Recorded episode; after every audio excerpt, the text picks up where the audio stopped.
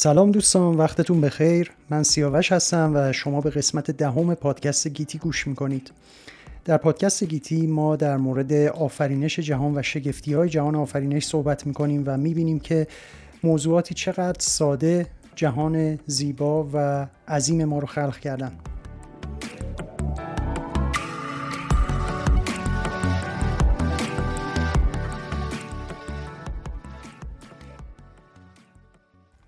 در قسمت های قبلی صحبت کردیم که فضا می‌تونه خم بشه و گفتیم که طبق نظریه نسبیت عام نوری هم که در این فضا حرکت می‌کنه هم احتمالا می‌تونه خم بشه. خمیدگی فضا در اثر اجرامی که در اون وجود دارن اتفاق میفته اجرام مثلا می‌تونه یک توپ مثلا تنیس باشه یک توپ فلزی باشه یا یک ساختمون باشه یا یک کره باشه مثل کره زمین. هر جرمی که در فضا قرار می‌گیره باعث خمیده شدن این فضا میشه و در واقع میزان این خمیدگی بر اساس مقدار اون جرم هر چقدر اون جرم بیشتر باشه و چگالی اون جرم تعیین میشه. یعنی چگالی منظور ما اینجا این هستش که در یک فضای مشخصی چقدر جرم ما داشته باشیم. مثلا می‌تونیم یک کیلوگرم رو در یک فضای مثلا یک متر مکعب داشته باشیم یا یک کیلوگرم رو در یک فضای بسیار کوچیک مثلا در حد یه دونه تیله کوچیک داشته باشیم. اینها شاید جرمشون یکی باشه همون یک کیلوگرم هستش. ولی وقتی که فضای اینا کوچیکتر میشه حجمی که اینا گرفتن کوچیکتر میشه می‌تونه باعث خمیدگی بیشتر فضای اطراف هم بشه. خب حالا اگر بخوایم بررسی بکنیم دورور خودمون که چه جرمی وجود داره که اونقدر عظیم باشه که بتونه این فضا رو به اندازه کافی خم بکنه تا ما بتونیم خمیدگی نور رو ببینیم به خورشید می‌رسیم. خورشید در واقع نزدیکترین جرم عظیم به ما هستش که جرمش در حدود 330 هزار برابر جرم زمینه. یعنی شما اگر فرض بکنید مثال زمین یک کیلوگرم جرم داشته باشه خورشید 330 هزار برابر این یعنی 330 هزار کیلوگرم جرم داره. مثال دارم میگم جرم زمین خیلی بیشتر از اینها هستش. یعنی در واقع کره زمین ما با این عظمتی که داره یعنی از این ور به اون ورش با هواپیما می‌خواد طرف بره مثلا 20 ساعت تو راه هستش 330 هزار تا از این کره زمین میشه یک خورشید. خب این جرم عظیم خورشید فضای دورش رو خمیده کرده و چون این فضا خمیده شده طبق نظریه نسبیت انیشتین دیدیم که نوری هم که از داخل این فضا عبور می‌کنه باید خمیده بشه. و خب این یه تست خیلی مهم برای نظریه نسبیت انیشتین بود. توی قسمت قبلی این رو صحبت کردیم که اگر انیشتین از این آزمایش موفقیت آمیز بیرون میومد می‌شد یکی از بزرگترین دانشمندان تاریخ که واقعا شهرت بیشتر از اون شاید دانشمند دیگه ای کسب نکرده باشه. و اگر هم که موفق نمی‌شد که خب میشه گفت خیلی وقت زیادی رو حروم کرده بود. برای ارزیابی این موضوع دو تا مشکل خیلی بزرگ وجود داشت. یه مشکلش این بود که بر اساس فرمولای نظریه نسبیت حتی خورشید که چنین جرم عظیمی داره فقط می‌تونه پرتو نور رو به میزان 5 ده هزارم درجه خم بکنه. 5 ده هزارم درجه خیلی کمه. یعنی شما یک درجه رو در نظر بگیرید که خودش که انراف خیلی کوچیکه. این جرم خورشید فقط می‌تونه 5 ده هزارم درجه پرتو نور رو خم بکنه. خیلی کمه و خیلی دشوار برای اندازه گیری. خب حالا فرض کنیم که می‌تونیم ما این پرتو نور رو اندازه بگیریم چند درجه جابجا شده. این پرتو نور از کجا میاد؟ فرض بکنید یک ستاره که در دوردست قرار گرفته خیلی از خورشید دورتر نسبت به ما و حالا بر اساس اتفاق طوری قرار گرفته که این ستاره پشت خورشیده و نورش در واقع وقتی می‌خواد به ما برسه میاد از کنار خورشید رد میشه و می‌رسه به ما. فرض بکنیم. خب مشکل دومی که اینجا پیش میاد این هستش که نور خورشید انقدر زیاده که اصلا نمی‌ذاره ما ستاره رو ببینیم. شما می‌بینید در طول روز هیچ ستاره تو آسمون دیده نمیشه. در واقع به دلیل این هستش که نور خورشید انقدر همه جا رو روشن می‌کنه که نور کم ستاره دیگه به چشم ما نمی‌رسه. وقتی خورشید غروب می‌کنه و تاریک میشه به دلیل اینکه نور کم شده حالا اون نورای ضعیف ستاره دوردست هم این فرصت رو پیدا می‌کنن که به چشم ما برسن. حالا در مورد این موضوع دوم مشکل اینجا این هستش که این اندازهگیری باید وقتی انجام بشه که خورشید در آسمونه و نور ستاره از کنارش داره عبور می‌کنه و ما می‌تونیم ببینیمش. ولی با اون نور شدید خورشید خیلی سخت بشه این کار رو انجام داد.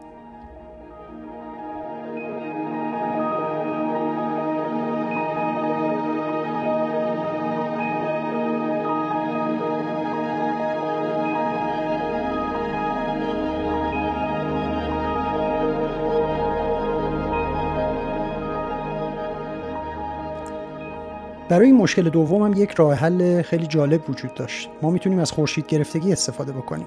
در زمانهای خورشید گرفتگی در واقع آسمون دوباره مثل شب تاریک میشه و ستاره ها قابل رویت میشن. نور شدید خورشید جلوش توسط ماه گرفته میشه. چون می‌دونید که خورشید گرفتگی در واقع قرار گرفتن ماه بین زمین و خورشید طوری که ماه میاد و جلوی نور خورشید رو می‌گیره و یک سایه رو روی زمین میندازه. یک قسمت تاریکی رو روی زمین ایجاد می‌کنه.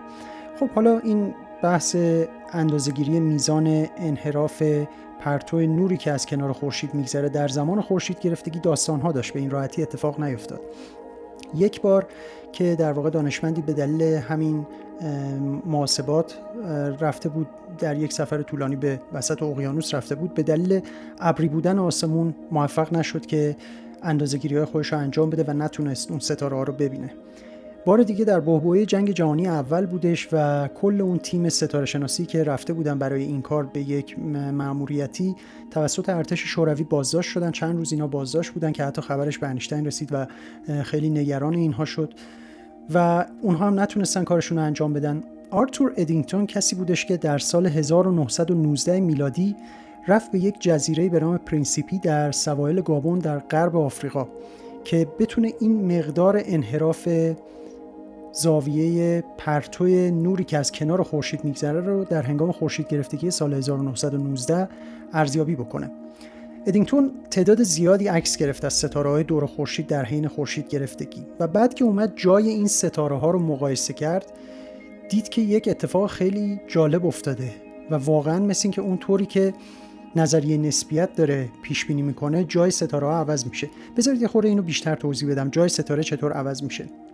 شما وقتی یک چیزی رو می‌بینید مثلا یک ستاره ای رو می‌بینید اون رو در یک جای مشخصی از آسمون می‌بینید. به این دلیل که نورش از اونجا اومده و رسیده به چشم شما. یعنی شما در راستای مستقیم اون نوری که داره به چشمتون می‌رسه ستاره رو اونجا در اون موقعیت تو آسمون می‌بینید. حالا فرض بکنید در محلی که این نور داره عبور می‌کنه یک آینه قرار بدیم و نور ستاره رو منحرف بکنیم. حالا فردی که از وجود اون آینه اونجا خبر نداره و نور ستاره ای که از آینه در واقع منعکس شده رو می‌بینه ممکنه جای ستاره رو یه جای دیگه آسمون ببینه.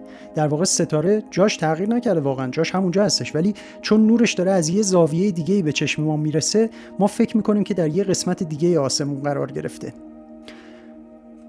عین این رو میشه در مورد خم شدن نوری که در میدان گرانش عبور می‌کنه تجسم کرد. یعنی اگر این نور خم نشه و مستقیم بیاد به چشم ما برسه. فرض بکنیم ما ستاره رو تو موقعیت الف می‌بینیم.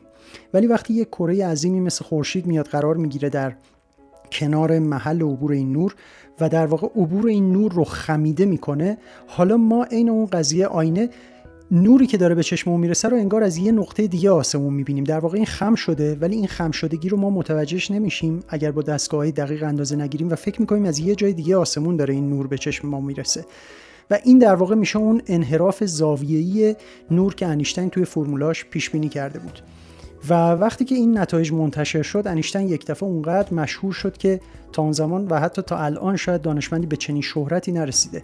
نه تنها نظریه نسبیت توی فیزیک برای مردم جالب بود حتی مردمی که هیچ چیزی از فیزیک نمی‌دونستن بلکه توی خیلی رشته های دیگه مثل مثلا مهندسی روانشناسی و رشته های دیگه هم حتی تونست اثر بگذاره و یک دفعه همه رفتن به سمت اینکه همه چیز نسبیه. و خب این شهرت خیلی بزرگی به انیشتین داد. کلی براش امکان مصاحبه های مطبوعاتی و گردش در کشورهای مختلف و برگزاری سمینارهای متعدد رو فراهم کرد و خلاصه یک دفعه از یک دانشمند معمولی فیزیک تبدیل شد به یک سلبریتی اصطلاح امروزیش یا یک فرد مشهور در اون رشته. خب این هم در واقع یک مهر تایید دیگه ای بودش بر نظریه نسبیت عام و از اون تونست موفقیت آمیز و سربلند بیرون بیاد. ولی آیا می‌دونید که ما در واقع خودمون هم هر روز داریم از نظریه نسبیت عام استفاده می‌کنیم در کارهامون؟ خیلی جالبه. همین دستگاه جی پی اسی که ماشینا باشون مسیر رو پیدا می‌کنن یا همین موبایل های ما که دستگاه جی پی اس داره و ما می‌تونیم به وسیله اون مثلا تو Google Maps یا Waze مسیر رو پیدا بکنیم می‌دونستید که اینا دارن بر اساس نظریه نسبیت عام کار می‌کنن؟ یعنی بر اساس فرمول های آلبرت انیشتین این دستگاه ها دارن یه محاسبه خیلی مهم رو انجام میدن. اون محاسبه به این صورته. ما که نزدیک کره زمین هستیم یعنی در واقع روی سطح کره زمین هستیم فاصلمون با میدان گرانش خیلی کمه. پس بنابراین طبق نظریه نسبیت عام زمان داره برای ما کنتر میگذره. همچنین برای اون دستگاه جی پی که کنار ماست برای اون موبایلی که دست ما هستش همه اینها دارن زمان کنتری رو تجربه می‌کنن نسبت به دستگاه دیگه که در فاصله بیشتری از کره زمین قرار گرفته یعنی اون ماهواره جی پی اون ماهواره که توی فضا قرار گرفته و امواج جی پی رو داره پخش می‌کنه که ما به وسیله اون می‌تونیم موقعیت یابی بکنیم چون از میدان گرانش زمین دورتر هستش زمان داره براش سریعتر میگذره. هرچند این اختلاف زمان بین ما و اون خیلی اختلاف زمان کوچیکیه. ولی توی یک سری پروسه های الکترونیکی که این میره و محاسبه میشه می‌تونه اگر محاسبه نشه این اختلاف زمان می‌تونه باعث بشه که چند ده متر اختلاف فاصله ما در موقعیت یابی داشته باشیم. یعنی به جای اینکه من رو در این خیابون نشون بده سی متر اونورتر توی خیابون دیگه نشون میده. در صورتی که می‌دونیم دستگاه جی پی اس انقدر دقیقن که تقریبا تو همون نقطه‌ای که ما هستیم حالا با یه متر نیم متر اینور اونور نشون میدن ما رو. و حتی دستگاه جی پی اس نظامی اینا که خیلی پیشرفته ترن دستگاه جی پی اس هواپیما خیلی دقیق تر از این هم حتی هستن. خب اینجا هستش که فرمولای نظریه نسبیت عام به کمک اومدن و ما هر روز داریم ازشون استفاده می‌کنیم. دستگاه جی پی اس ما در واقع حساب می‌کنن که زمان برای ما داره کندتر میگذره زمان برای موبایل ما دستگاه جی پی اس ما داره کندتر میگذره. نسبت به اون ماهواره که توی فضا از ما دور هستش و بر اساس همین فرمولای انیشتین که توی موبایل ها و دستگاه های مختلف قرار داده شدن می‌تونه موقعیت دقیق این دستگاه ها رو معین بکنه. تنها چیزی که در مورد نظریه نسبیت عام پیش بینی نشده بود و همین چند سال پیش بودش که بالاخره سربلند از تست بیرون اومد پیشگویی امواج گرانش بود. امواج گرانش چیه؟ شما فرض بکنید مثلا در کنار یه برکه آرومی هستید و یه سنگی رو میندازید توی آب. خب این سنگ وقتی توی آب میفته یک سری امواجی رو درست می‌کنه که به صورت دایره شکل شروع می‌کنن از اون مرکز موج حرکت می‌کنن و به اطراف برکه میرن. در تمام برکه پخش میشن. خب این یه موج معمولی موج آبه. مگه ما نگفتیم که فضا زمان در نظریه نسبیت انعطاف پذیره می‌تونه خم بشه می‌تونه صاف باشه و اگه مثلا یه جرمی بیاد در اون قرار بگیره می‌تونه اونو خمیده بکنه. حتی مثل جرمی مثل سیاچاله می‌تونه اصلا اونو تبدیل به یه لوله بکنه که اصلا هیچ چیزی دیگه ازش بیرون نمی‌تونه بیاد. خب ما اینو گفتیم. پس احتمالا یه جورایی بشه فضا زمان رو هم تکون داد و در واقع در اون موجی ایجاد کرد. خیلی این پیش بینی جسورانه و خیلی بدی و نوآورانه بودش. در واقع پیش بینی به این صورت بودش که حوادث گرانشی عظیم وقتی میگیم عظیم یعنی داریم در مورد انفجار یک ستاره صحبت می‌کنیم. یک ستاره با تمام اون محتویات موادی که داره منفجر بشه یا برخورد سیاهچاله ها با هم. سیاهچاله خودش یک جرم فوق العاده بالایی داره چگالی فوق العاده زیادی داره جوری که حتی نور نمی‌تونه ازش فرار بکنه سیاه دیده میشه. حالا فرض بکنید این دو تا از اینا محکم به همدیگه برخورد بکنن.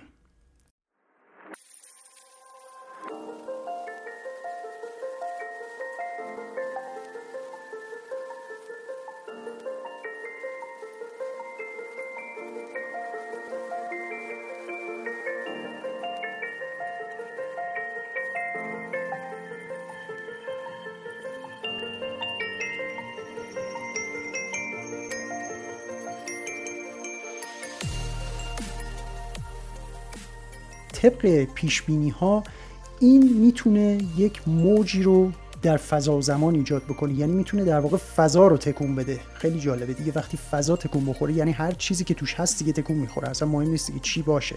می‌خواد ماشین باشه خونه باشه آدم باشه دریا باشه اقیانوس باشه سیاره باشه همه چی باش حرکت می‌کنن. و خب می‌گفتن که یک چنین چیزی باید وجود داشته باشه ولی نمی‌تونستن اندازش بگیرن. به خاطر اینکه مقدار این نوسان این موج فوق العاده کوچیکه. در واقع اگر ما دو تا نقطه الف و ب رو فرض بکنیم در یک فضای خالی و لایه تناهی دو تا نقطه الف و ب رو داریم که در فاصله مثلا یک متری از همدیگه قرار گرفتن. وقتی این موج گرانشی میاد از اینها عبور می‌کنه مثلا اول از نقطه الف عبور می‌کنه و بعد از نقطه ب عبور می‌کنه سرعت حرکتش هم معادل سرعت نور پیش بینی شده بود که باشه. باعث میشه که نقطه الف به نقطه ب یک لحظه نزدیک بشه و بعد دور بشه.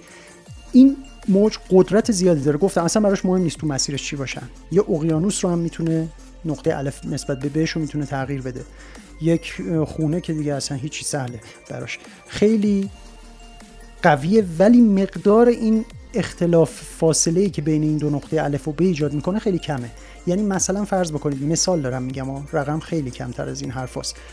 بین الف و ب اگر یک متره وقتی موج گرانش ازش رد میشه مثلا یه میلیمتر کم می‌کنه از این یک متر و دوباره برمیگرده سر جاش دوباره میشه یک متر. مثال گفتم مقدار خیلی کمتر از یک میلیمتر هستش و به خاطر همین سخت بود اندازه گیریش و نمی‌تونستن تا سال همین اواخر تا همین دو سه سال پیش نمی‌تونستن اندازه گیری بکنن امواج گرانش رو اصلا نمی‌دونستن که آیا وجود داره یا نه خب این موضوعی هستش که قسمت بعدی می‌خوام در موردش صحبت بکنم و با همدیگه بیشتر این امواج گرانشی رو بررسی می‌کنیم ببینیم چه موجود عجیبی هستش توی کیهان و می‌بینیم که چطور قابل اندازه‌گیری شد. ممنون که این قسمت رو با من همراه بودید. یادتون باشه که عضو پادکست گیتی بشید. پادکست گیتی رو می‌تونید در سایت giticast.com به آدرس g i t i c a s t.com بشنوید همچنین ما در Google Podcast هستیم در Spotify، TuneIn، Stitcher، Apple Podcast، Castbox، SoundCloud، Overcast، تلگرام و به ویژه سایت ناملیک می‌تونید پادکست گیتی رو بشنوید.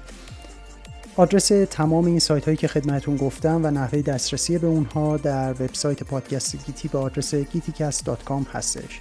امیدوارم در پناه آفریدگار گیتی شاد و سلامت باشید تا قسمت بعد خدا نگهدار